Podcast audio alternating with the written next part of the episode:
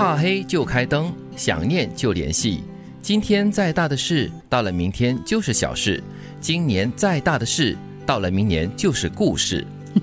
的确哈、对呀、其实很简单啦，你怕黑的话，你就开着灯吧。嗯，然后如果你想念的话呢，你就拨个电话或者是传个简讯去问候一下呀。嗯，现在想到一些什么事的话，要做就去做了，只要不是那种哇天大的了不起的什么事的话，对哦再不然的话拖拖拉拉的，还不晓得还剩多少时间可以完成呢。这段话提醒我们呢，就是很多时候我们很多状态呢是自己想的，就你自己吓自己，然后在那个自己吓自己的过程当中呢，你就忘记了其实有一些解决的方案呢是很简单的。嗯，很直接的，嗯真的。你看怕黑的话就开灯吧，对不对？对啊然后如果你真的想念的话，你就采取主动去做一些动作吧。嗯，想吃就吃了，不要吃撑就好。啊那么想睡的话，就听从你的身体的这个信号嘛，就好好的睡一觉，也不用睡太长。嗯，人生就像蒲公英，看似自由，却身不由己。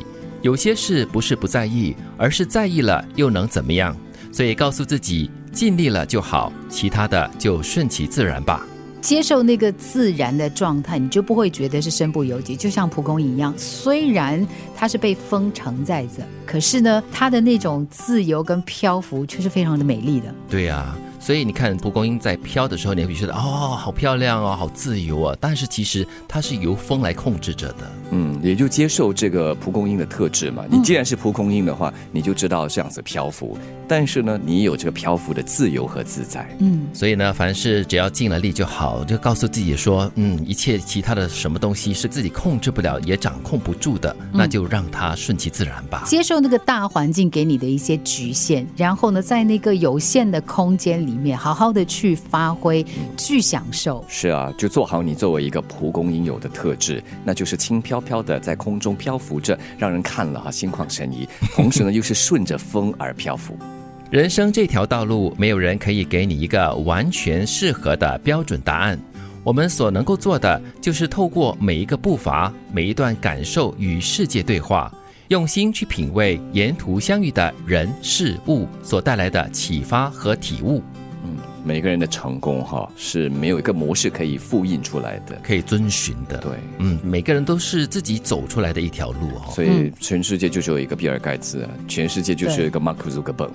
其实我相信震动这件事情，就是磁场的震动，啊就是你在每一个环节当中，你接触的人，他给你的一个回应，产生的一种震动，会把你引向某一个方向。然后呢，就是在这个不同的震动当中，你不断的在改变你自己的思路跟可能思维。对，如果你问一个成功人士，哎，为什么你这么成功哈、有什么方法可以教给我的吗？他没有办法给你一个完全适合的标准答案的，因为每个人的性格啦、生活背景啦、跟资源都是不一样的。嗯，所以都是你边活边感受跟体悟的，那才是最重要的。给你完全一样的资源，你炒出来的东西也是完全不一样的。抛开自己所设下的框架与束缚，启程吧！不管你现在是什么年龄，现在就是描绘梦想蓝图、动身追寻的时刻。嗯，这个框架先来说哈，就是框架也好，又或者是做事的模式也好，是我们经验累积而设计出来的，因为它可以帮我们节省很多的精力，最快捷的来完成一些工作。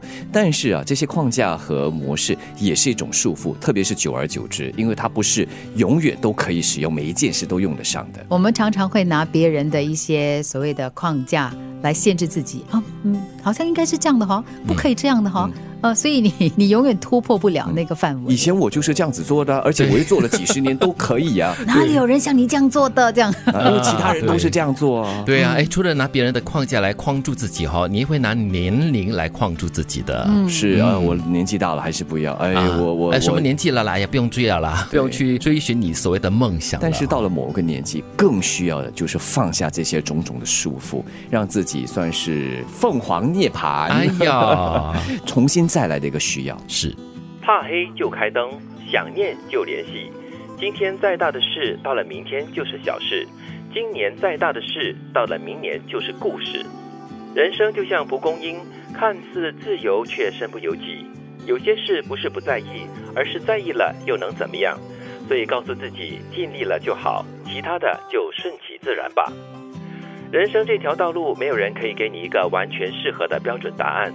我们所能够做的，就是透过每一个步伐、每一段感受与世界对话，用心去品味沿途相遇的人事物所带来的启发和体悟。